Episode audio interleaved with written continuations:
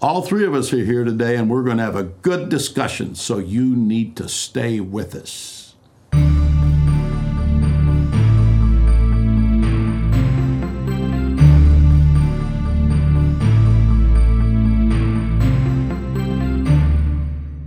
We want to welcome you today to All Things Apostolic here on this Tuesday. What is this? October the 17th. And we're glad that you're with us today.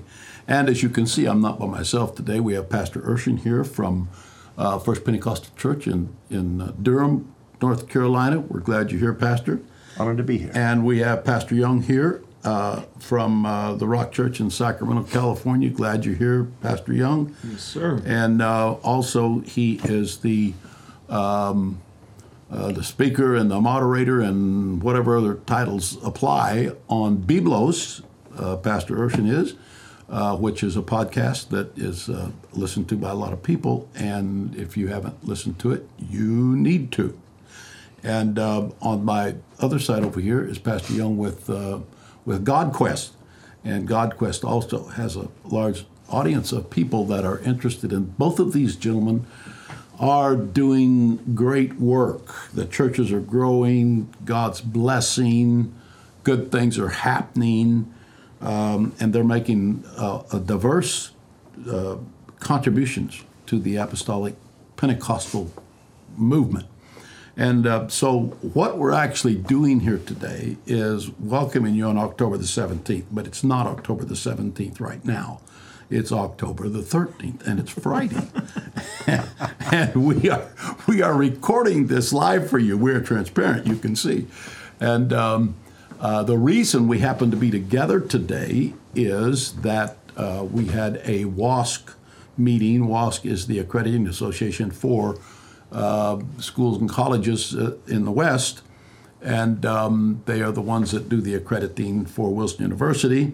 We had a great meeting. You you never know, you don't know the results until March of next year. How's that for kind of a whacked out way to operate? But that's how it works, and uh, there's nothing you can do about it except wait. What we do know, it was a very good meeting. It was good. And uh, Pastor Urshan's on the board, and Pastor Young's on the board, and so uh, that's one of the things we're doing here. The other thing we're doing here is that uh, a wonderful young lady from the Rock Church is getting married to a wonderful young man from First Pentecostal Church in Durham. And so uh, these gentlemen are going to be marrying them tonight at 5 p.m. So by the time you see this, they will have been married for two or three days. So, uh, but tonight this is this is going to take place. So we just thought we would take uh, uh, the This opportunity. is this is becoming a, a a pattern I'm noticing from Pastor Urshan. He's uh, sending. It's like the old Book of Judges. He's sending one tribe into the other to Sending the Benjamites in. Yes. yes, yes. What we mean by that is there's been a number of young ladies, really prime young ladies, like the young lady getting married tonight is just a wonderful young lady. And somehow there seems to be a, a number of them ending up in the First Pentecostal Church in Durham. So, uh, So if you've got mulberry bushes, be careful. yes. Yes, That's right. And uh, maybe before we get through today, you can kind of give us a secret on the church growth about how this works. If I can figure it out, yes. Yeah. I'm happy to share. yeah, yeah, yeah, yeah. So anyway, we're glad to be here, and uh, we're glad to be together. Fellowship's important. We uh, always cherish the, the moments we have when we can do this, which isn't real often, and even when it is, it's not for very many minutes at a time. So um, uh, let's see, what can we talk about today? Let's talk about something that's uh, that's uh, important to all of us. That just off the wall here. This is this is random. We don't have notes on this, and. Um, what do you gentlemen think would be the top three? I mean, we may not get this exactly right, but it would be the top three identifying marks in the apostolic Pentecostal uh, orbit. What, what, I mean, biblically, if, if we're a biblical people, what would be the top three identifying marks uh, of our church today? I think first you're going to have to look at oneness. Yeah, without a doubt. Oneness is probably the um, one of the chief identifying features that sets us apart, is a distinguishing trait. I love Jesus' words to the churches in Asia. And over and over he repeats, You have not denied my name. You have kept my name. Yeah. So oneness, Jesus' name, that that Yeah. theme. That that yeah. You you agree there? Yeah, I would I would agree, and I, I do think I, I do think the distinction number one of of the oneness Jesus name people. Uh, I don't think you can separate uh, the gift of the Holy Ghost from that either. But obviously, there's many spirit filled people that do not espouse the name of Jesus in baptism. So I think that identifier first, as you described it, disting, distinguishing.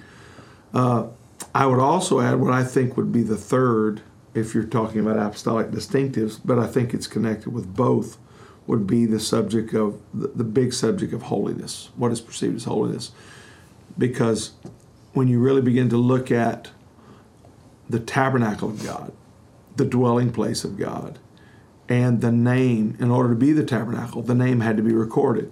So you have the name of Jesus, you have the dwelling place of God, and that is a holy tabernacle. So I, w- I would I would agree that first and foremost is that name of name of Jesus, the infilling of the Spirit, and then that work of holiness with So- the life so- of the believer. So you guys, the, you really you've said oneness, Acts two thirty eight, and holiness. Yeah, that's Without it. doubt. Yeah, That's yeah. it. And I noticed you. I I like what you said there. That um, you know the spirit indwelling the tabernacle, and the Bible does say explicitly that our bodies. It's explicit. That's our bodies. Now, now it doesn't exclude our minds and our spirits, but but our bodies are the temple of the Holy Ghost. Right. So um, it's not that you know. Sometimes people think that we're just uh, anti this or anti that, or that we hate people that are uh, living immorally, or uh, it's none of that. It's not. That's just not us. I mean, that my answer is that's not what we are. We are the temple of God, and there are implications to that. What kind of implications? You, you, what's one of the very first implications you think of when you think of being the temple of God? I mean, the, the first thing that I think of is Paul said in 1 Corinthians 3 and again in, in, in 6 that um, he says, You're bought with a price. You're not your own.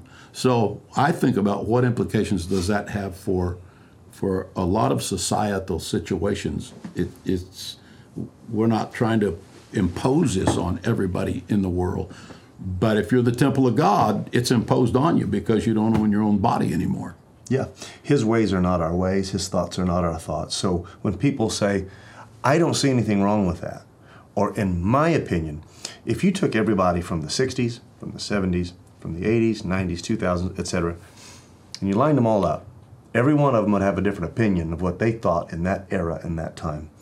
But holiness is timeless, it's eternal, it's God's nature. And it transcended all of those eras, all of those epochs.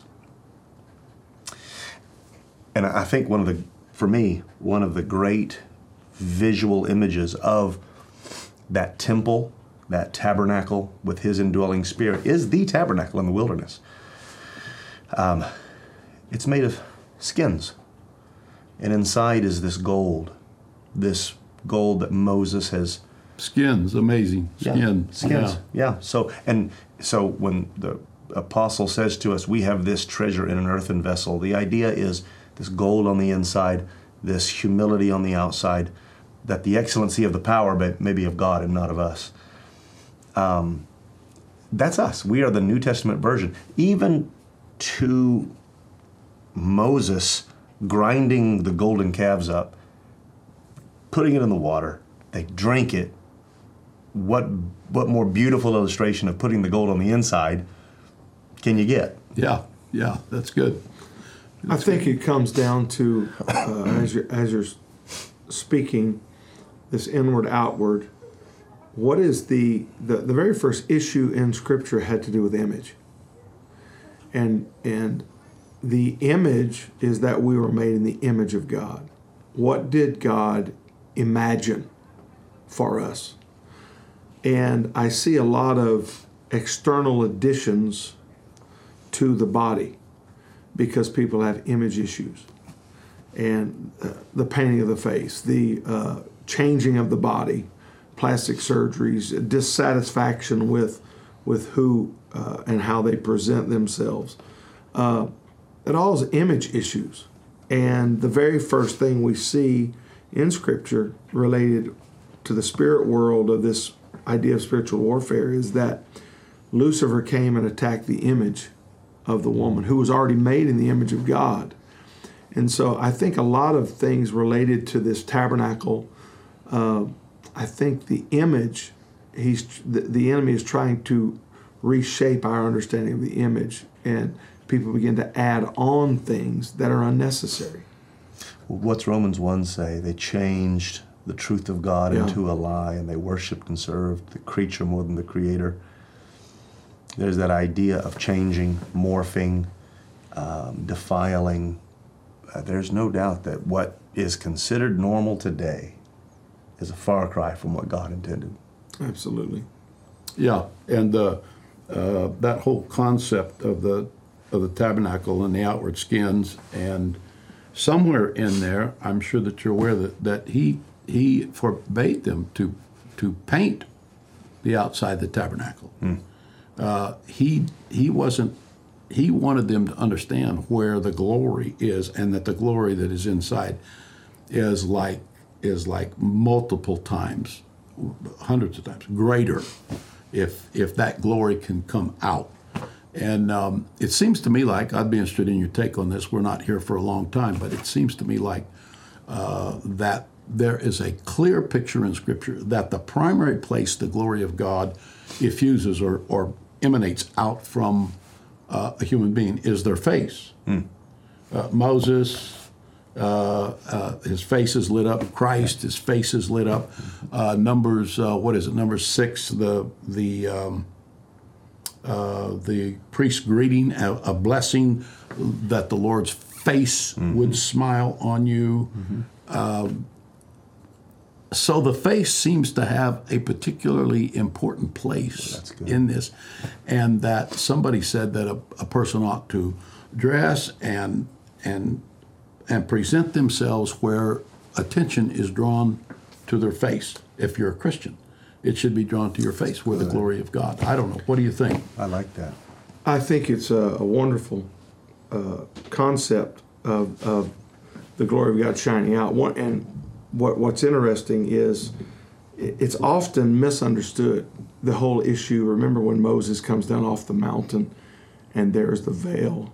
That it- what's what's amazing is we haven't done enough reading of that story, and even the New Testament's account of that.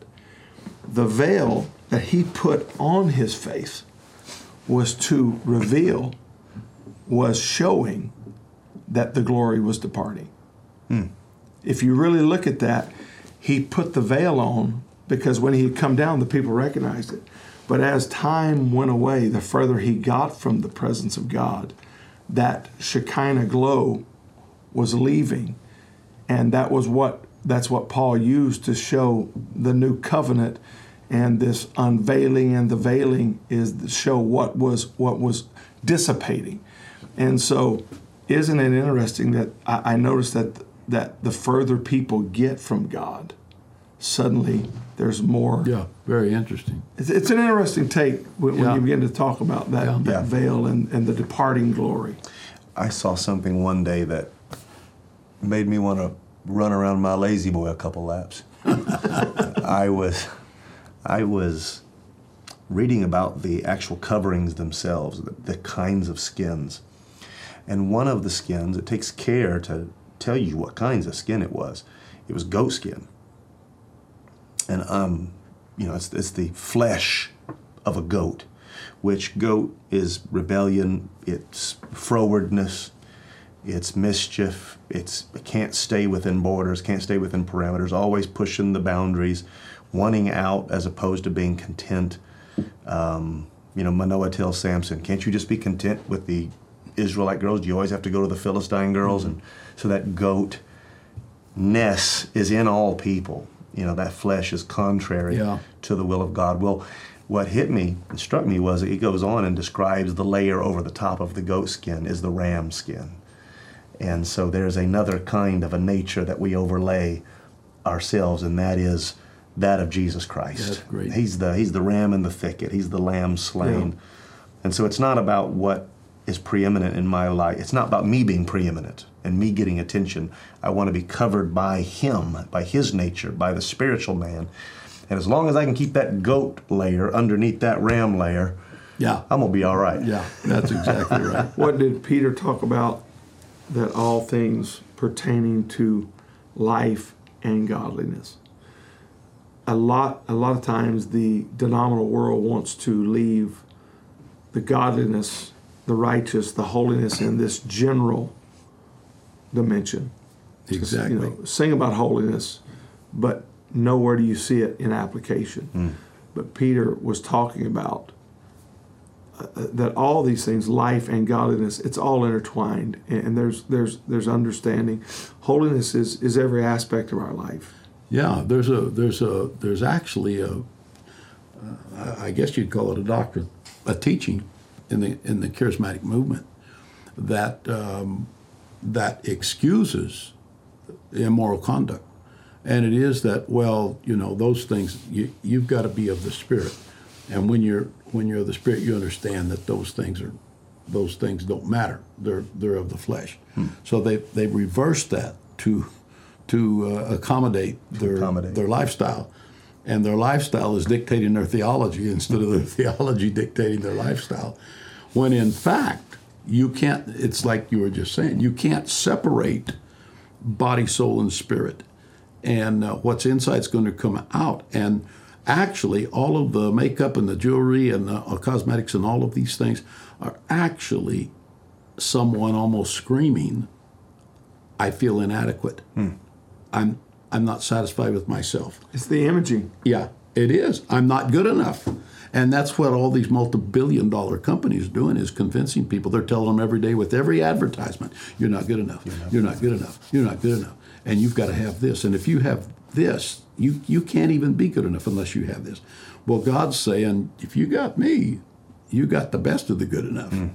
So, anyway, so what do you think? I hope you think about these things that we have been talking about today, and uh, we're just here for a few minutes. We're we're we're having a good time. We're getting ready to go uh, do a wedding, and uh, they'll perform the wedding, and if, uh, I'll pray, and everything we hope will turn out all right. Well, we're glad you joined us today. In Jesus' name, thank you for being with us on All Things Apostolic. Do not forget Biblos and God Quest. God bless you.